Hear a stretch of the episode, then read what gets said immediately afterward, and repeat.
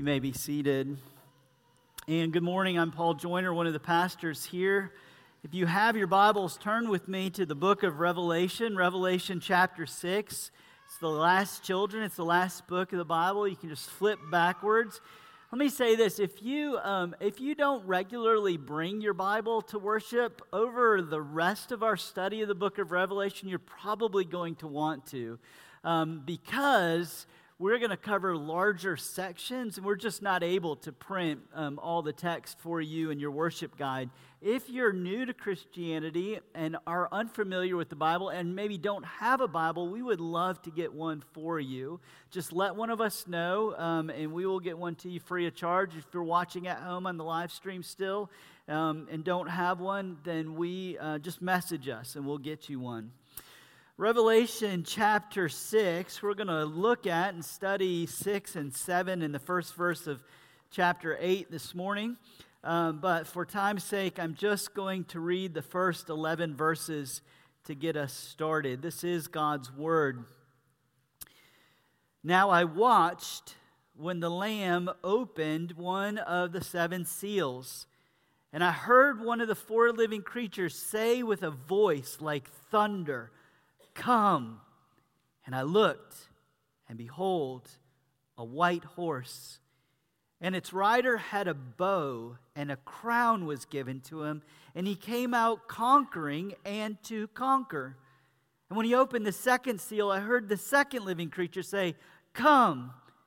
And out came another horse, bright red. Its rider was permitted to take peace from the earth, so that people should slay one another, and he was given a great sword. And when he opened the third seal, I heard the third living creature say, "Come." And I looked, and behold, a black horse, and its rider had a pair of scales in his hand. And he heard, and I heard what seemed to be a voice in the midst of the four living creatures saying, "A quart of wheat for a denarius, and three quarts of barley for a denarius, and do not harm the oil and the wine." And when he opened the fourth seal, I heard the voice of the fourth living creature say, "Come." And I looked, and behold, a pale horse, and its rider's name was Death, and Hades followed him. And they were given authority over a fourth of the earth, to kill with sword and with famine and with pestilence and by wild beasts of the earth. And when he opened the fifth seal, I saw under the altar the souls of those who had been slain for the word of God and for the witness they had borne. And they cried out with a loud voice, "O sovereign Lord, holy and true, how long before you will judge and avenge our blood on those who dwell on the earth?" Then they were each given a white robe and told to rest a little longer until the number of their fellow servants and their brothers should be complete, who were to be killed as they themselves had been. This is God's Word. Would you join with me in we, as we ask His blessing on His Word preached? Lord, we, we sung into this sermon text these words, "Be thou my vision." And that is what we are asking for your Spirit to do through your word. Give us a vision of your glory that would cause us to tremble and worship and find you to be the delight that makes our hearts covet no more. For we ask this in Jesus' name. Amen. I was thinking last week um, as we got done with worship, you know, there are just there are these Sundays when God is always present. Every Sunday God is present, God is working. There's just some Sundays when you get a more vibrant sense of that. And I thought last week, I was like, wow, that was amazing. That vision, the last two Sundays of chapter four and five of God sitting on his throne, the Lamb slain for our sins as the victor over all of creation, is just wow. And then you go out of this room, and life doesn't look like that anymore. And it makes you wonder which one is real, Christ the slain lamb sitting on his throne, reigning over all things, or the daily brokenness that I feel and the struggles that I experience. And that the answer at this moment of history that John has been leading us into and will narrate for us for the rest of the book is that at this point in history, both are true simultaneously. And you see, this is one of the things that I think authenticates the Bible as God's Word, is that it is always starkly honest about the evil that we see in the world. It's not like a Hallmark movie that just warms over the darkness and tries to pretend it's not there. The Bible is starkly honest about the brokenness of our own selves and the world in which we live. It's honest about the darkness. And so we venture from the grand vision, the the rooting vision of Revelation four and five into Revelation six. In four and five, God is on the throne, and he's reigning in six and seven over the present evil that we see day in and day out in the news and in our own lives. And maybe it'll be helpful at this point to give us an orientation to what John is going to do for the rest of the book. If you have sat through a sermon series in the book of Revelation, it probably stopped with the first three chapters. It might have ventured into four and five, but in chapter six, it just starts to get weird and confusing.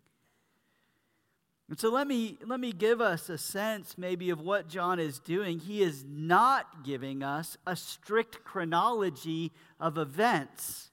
He's not saying this happens, and then that's going to happen, and that's going to happen.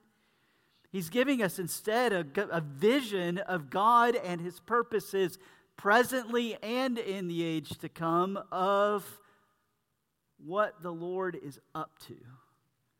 In other words, he's, he's writing less of a timeline for us and more painting a picture. His aim is to stir our imagination, just as in giving these visions to John, the Spirit had stirred John's imagination to see the world through the lens of God who sits on the throne reigning over all things. And so let me give us, if you're a note taker, let me give us three keys that I think will maybe unlock a clearer understanding of the rest of the book for us. These are three interpretive principles that you can kind of take maybe to these more confusing parts. First, the main tool that John is going to use to help us get a vision that we can see life through is repetition. Repetition, repetition, repetition. But this is just an ancient way, an ancient, particularly Hebrew way, of providing emphasis. They would repeat things for effect. It's one of the main marks of Hebrew poetry. And so John is going to repeat the scenes that we see today throughout the rest of the book. Four different scenes of seven, for instance, in the next ten chapters, followed by a final scene starting with verse or chapter seventeen that reiterates and brings to a final, ultimate conclusion the same patterns that he has been repeating all along. And the pattern that is repeated is that salvation comes through judgment, or judgment leads to salvation. So John is going to repeat those themes four different times with four different series of sevens, and then one final ultimate scene that repeats it again starting in chapter seventeen. Second key, first key, repetition. Second key is that in each of these series of sevens is interrupted by an interlude, and a breaking in to the scenes of judgment. For instance, starting in chapter seven, the judgment scene just stops and gives us another vision into God saving his people. That happens again in chapter eleven, and it happens again in chapter fourteen. The judgment is broken by a new scene that gives us a vision into what else God is doing in the world. He's saving his people. And then a final key. So repetition an interlude to the judgment scenes, and then a final key. They all, these patterns end with this. God present with his people and all of his enemies defeated. And that is repeated in each of the next four series of seven, reaching its final conclusion in seventeen through twenty-two.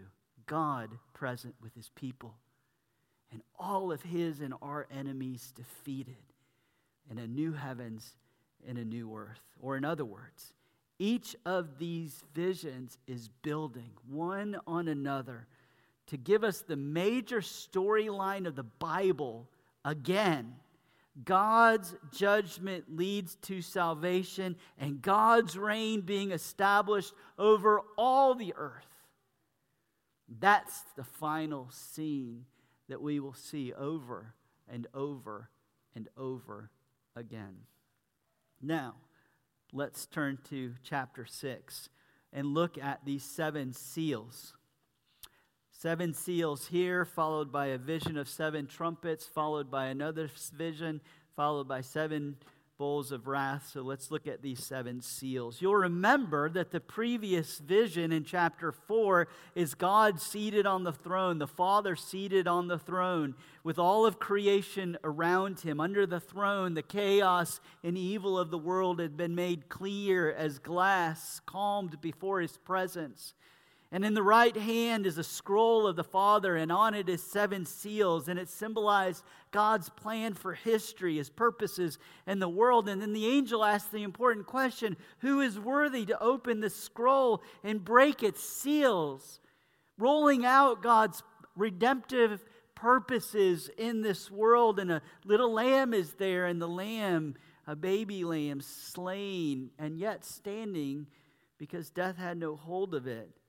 Is where we pick up in verse one of chapter six. The question, who is worthy to open the scrolls, is the Lamb who was slain. six one, then the Lamb opened one of the seven seals. And these are really broken down, these seven seals are really broken down into a series of four and three. Four seals of judgment on the world, and then three seals of salvation for God's people, because God is glorified as much in judgment as he is in salvation. Both judgment and salvation reveal the righteousness of God. And God, therefore, is glorified in judgment. And oftentimes the way judge, judgment comes in the world, and even in our own lives, is to allow the evil in the world or the evil in our own hearts just to run its course, to have its own way. And so Jesus opens the first four seals, and four riders come out on four different horses.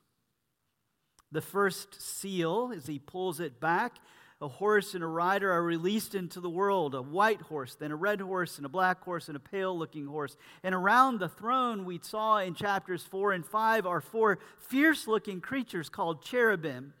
They were the ones who guarded God's throne. They were his warriors. And when the Lamb breaks the seal, one of the cherubim says with a voice like thunder, you hear how terrifying that is. With a voice like thunder, he says, "Come." And he says that, and a white horse comes.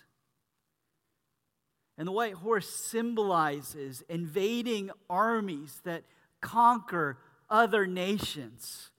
And I looked, and behold, a white horse. And its rider had a bow, and a crown was given to him. And he came out conquering and to conquer. An invading army is marching in. Happens throughout all of world history. One empire falls, replaced by another, by another, by another. And then the second living creature thunders, "Come." And a bright red horse comes out. His bright red, it's the color of blood, and he brings internal conflict, civil war. Out came another horse, bright red. Its rider was permitted to take peace from the earth so that people should slay one another. And he was given a great sword. And then the third living creature thunders, "Come." And a black horse comes out, and he brings with him food shortages that lead the war-torn nations to despair because the price of food inflates to unbearable levels. Its rider had a pair of scales in his hand, and I heard what seemed to be a voice in the midst of the four living creatures saying, "A quart of wheat," it's like a handful of wheat for a denarius, it's a day's wages, "and three quarts of barley for a denarius, and don't harm the oil and the wine." And you see what's happening is that as these nations are torn apart, as the peoples of the world are torn apart, as the riders are unleashed, it's not generosity that takes over the world, it's greed. And then the fourth living creature thunders, "Come," and a pale horse. Think of the color of a corpse. And its rider's name was Death. And Hades followed him, and they were given authority over a fourth of the earth to kill with sword and with famine and with pestilence, and by wild beasts of the earth. twenty-five percent of the world's population dies in a moment. My friends, this is the normal experience of most people throughout the history of the world. It's the normal experience of most people throughout the world currently. You don't have to go far to see this. Last year alone, Sudan and Ethiopia erupted into a conflict that led to fifty thousand people dead in less than six months. Even this week, uprisings in the country of Colombia threaten the stability of the country from within. You don't have to go far to find that story being played out from nation after nation after nation around the world. The twentieth century, in and of itself, experienced the most bloodshed in the history of mankind. It is estimated that three point one million children die every year from starvation. That's half the population of our state every year. And it's not because there's not enough food, it's because there's not enough generosity. Swarms of locusts regularly descend on the Middle Eastern countries, devouring crops and leaving people without food for the year. And if that doesn't take it out, pestilence will. And here's what John is, or is seeing, what God is saying through John. God is reigning over all of it. He is the one who declares, "I form light, I create darkness, I make well-being, and I create calamity. I am the Lord who does all these things." These things, wars and rumors of wars and bloodshed and famine and evil and terror, are all under the hand of God, the righteous one. And for what man intends for evil, God intends for good, but he still reigns over it all. And his good may be allowing his judgment to plague the world at times. Amos three, God says, "Is a trumpet blown in a city and the people not afraid? Does a disaster come to a city unless the Lord has done it?" And you see the way what John is seeing is that these things are to function like smoke detectors in the world. A smoke detector alerts us. There's just a little whiff of smoke that hits it, and it says to us, "Watch out. There is something dangerous that is on the way. The one smoldering judgment of God will break out later." And these events are to alert you. You are going to have to deal with the one who sits on his throne. And we've experienced a time of peace in this country that has historically very unusual. We've not had an army invade our country in over two hundred years. No civil war has bro- devastated our country in over one hundred sixty years. You will not find a person alive who has experienced widespread famine in our country. It's almost unheard of. And it, I'm afraid, has lulled us into a false sense of security and pride that has made Jesus seem tepid and pale, and his gospel more therapeutic than redemptive. But I want you to see that even these temporary judgments are still being restrained by God. Did you catch this? Each rider has to be given permission to go. And then the rider on the black horse and the pale horse are restrained. And the black horse, as he brings famine, but don't harm the oil and the wine. And then leave some good for them to enjoy. Even death is only able to touch a fourth of the earth. It doesn't come across everything and devastate everyone. God is also displaying his goodness in restraining his judgment for a period of time. And you see what happens then in verse nine when the fifth seal is opened. John's focus shifts from the four horsemen who are ravaging the earth in judgment, and his gaze now shifts downward under the altar that is before the throne of God above. The people who are being judged in the earth have proven themselves worthy of his judgment. For at the heart of sin is not an indifference to God, it is a hatred of him and his rule. What every little child says, my way, never leaves our lips. My way, let me do it. Mine. It's not that, it's not that humankind, it's not what's in our own hearts, it's just, it's, I don't have enough evidence. I hate him. I'm rebelling against him. I do not want him, and this is displayed in the fifth seal, because hid under the altar are the souls of those who have been slain for the word of God and the witness they had borne. You realize more martyrs, more people are martyred for the name of Christ today than in history previous. Martyrdom is increasing. And do you see the beauty of this scene? The lamb slain is protecting those who had been slain for the lamb. Jesus promised his people, if the world hates you, know that it hated me before it hated you. If you were of the world, the world would love you as its own. Because you are not of the world, but I chose you out of the world, therefore the world hates you. Remember the word that I said to you, a servant is not greater than his master. If they persecuted me, they will persecute you too. If they kept my word, they'll keep yours also.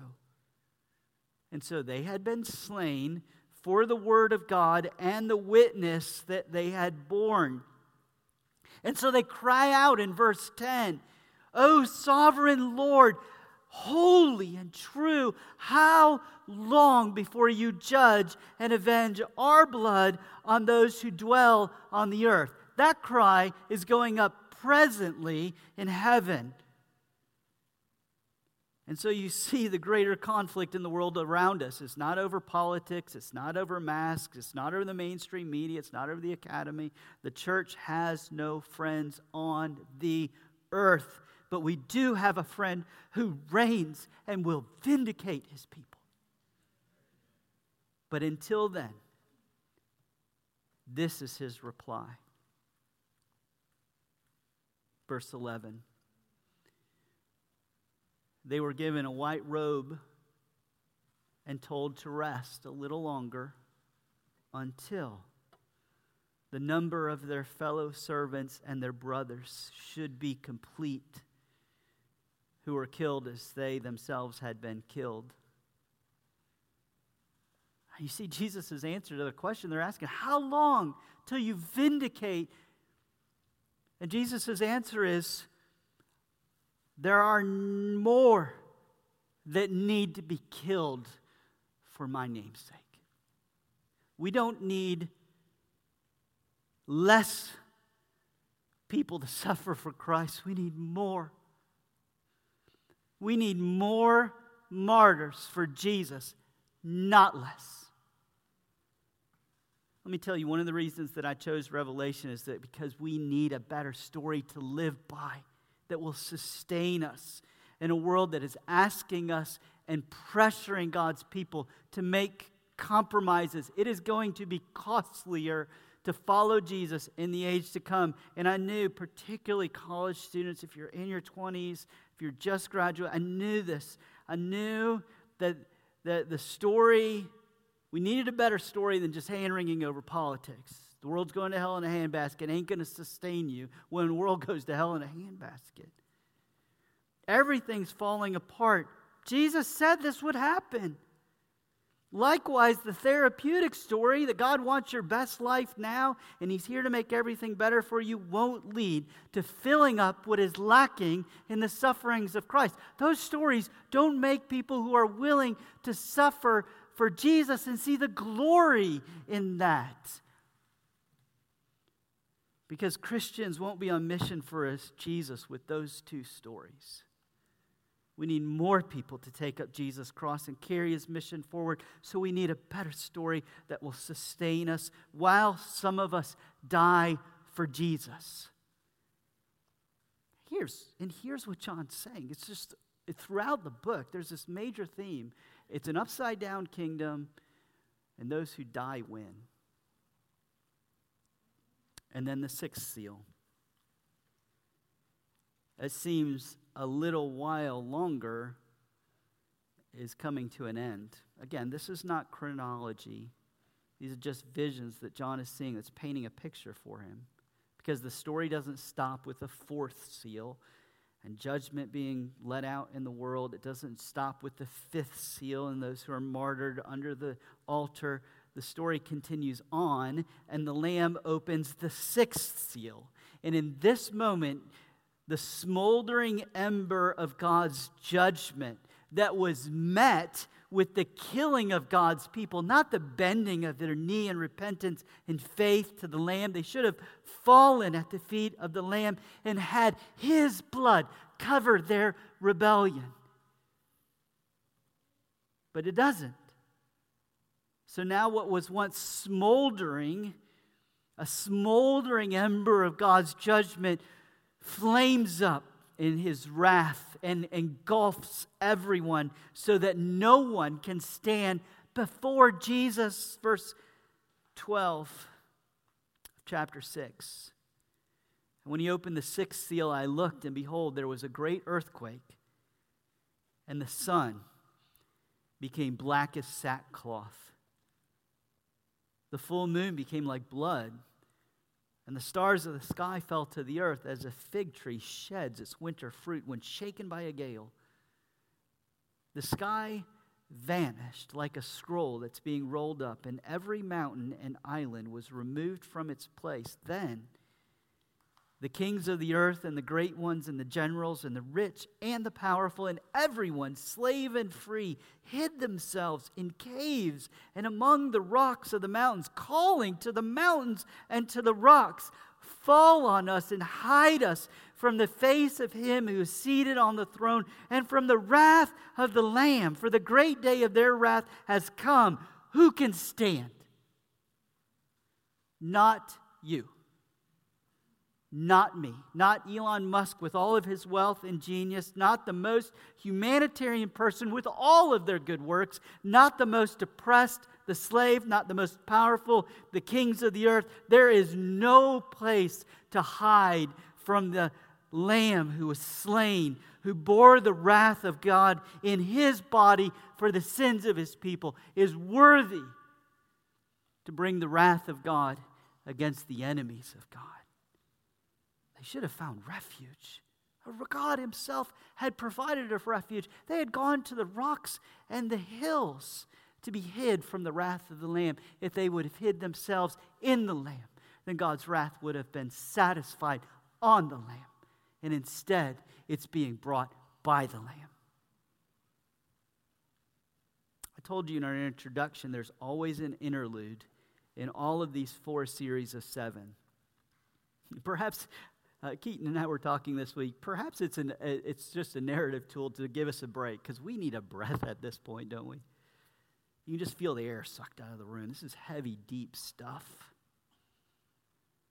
Because before the seventh seal is opened, John sees something else. The four angels, verse seven, verse one of chapter seven, the cherubim, are standing at the four corners of the earth. Those ones who had unleashed the four riders are now standing, holding back the four winds.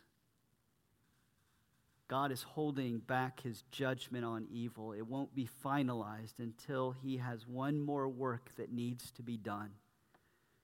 his people have to be gathered together and secured. Verse two. Then I saw another angel descending from the rising sun with the seal of the living God, and he called out with a loud voice to the four angels who had been given power to harm the earth and the sea, saying, "Don't harm the earth or the sea or the trees until we have sealed the servants of our God on their forehead." I'd said last week that a seal in the ancient Near East was the king's way of authenticating and protecting that which belonged to him. He would place his ring in wax, and it was his way of saying, "This is mine. It carries my authority, my protection, my love, my power, my provision. This is mine." But he's saying, "These are mine. I'm going to put my seal on my people. Hold it back until I've gathered them all together." And what John sees is a wartime census. God's people are counted. twelve thousand from every tribe, one hundred forty-four thousand. That's just John's way. It's way of Revelation saying it's really big. And then he repeats it, repetition, repetition. And I looked in verse nine, and I saw a great multitude that no one could number, from every nation, from all tribes, peoples, languages, standing before the throne and before the Lamb. They're clothed in white robes with palm branches. That's a symbol of peace. In their hands, and they're crying out with a loud voice, "Salvation belongs to our God who sits on the throne and to the Lamb." And all the angels were standing around the throne and around the elders and the four living creatures, and they fell on their faces before the throne. They worshiped, saying, "Amen, blessing and glory and wisdom and thanksgiving and honor and power and might to be to our God forever and ever." And then in verse thirteen, one, one of the elders looks at me and he says, "Who are these clothed in white robes? From where have they come?" John's like, "You know." And he said to me, "These are the ones coming out of the Great Tribulation." That Great Tribulation is all the, the chaos and evil that was described in our present world previously. "These are the ones that I've taken out. They're living in my kingdom. Now, when you go out into the world and you're like, there's still a lot of brokenness, a lot of evil in my own heart, and you're confident of your kingdom of priests, you've been taken out of the tribulation, seated with Christ in heaven, set your mind there." That's what we read in our assurance part in Colossians one. Christ is seated there, you with him. So think about these things. These are the ones coming out of the Great Tribulation. "They have washed their robes and made them white in the blood of the Lamb. Therefore, they are before the throne of God." Presently. That's where you are. Safe under his altar, covered in the blood of the Lamb that's washed you, and he's clothed you with white robes. Therefore, they are before the throne and serve him day and night in his temple. And he who sits on the throne will shelter them with his presence. And they shall hunger no more, neither thirst any more. The sun shall not strike them, nor any scorching heat. For the Lamb is in the midst of the throne, will be their shepherd. And he will guide them to springs of living water.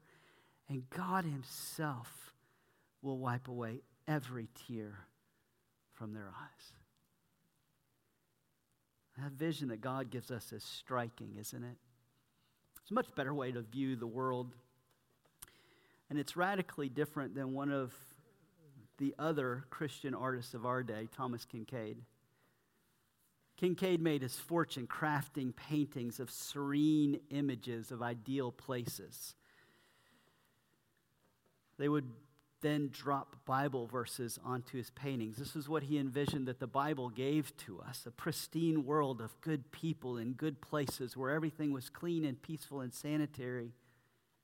That's not the vision that John gives us in his masterpiece, where darkness and evil are looked straight into the eye, acknowledged as darkness and evil, until the cry is heard, "Who will redeem?" And the only one worthy is the Lamb slain for sins, reigning and returning.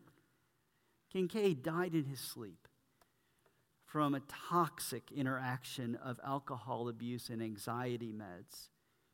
He was divorced. He was living with his girlfriend after having gone bankrupt while being sued for defrauding the galleries that were selling his art. John, on the other hand, is writing from the island of Patmos, where he is exiled for following Jesus after watching every other apostle fall to the sword from Jerusalem or Rome for the name of Jesus.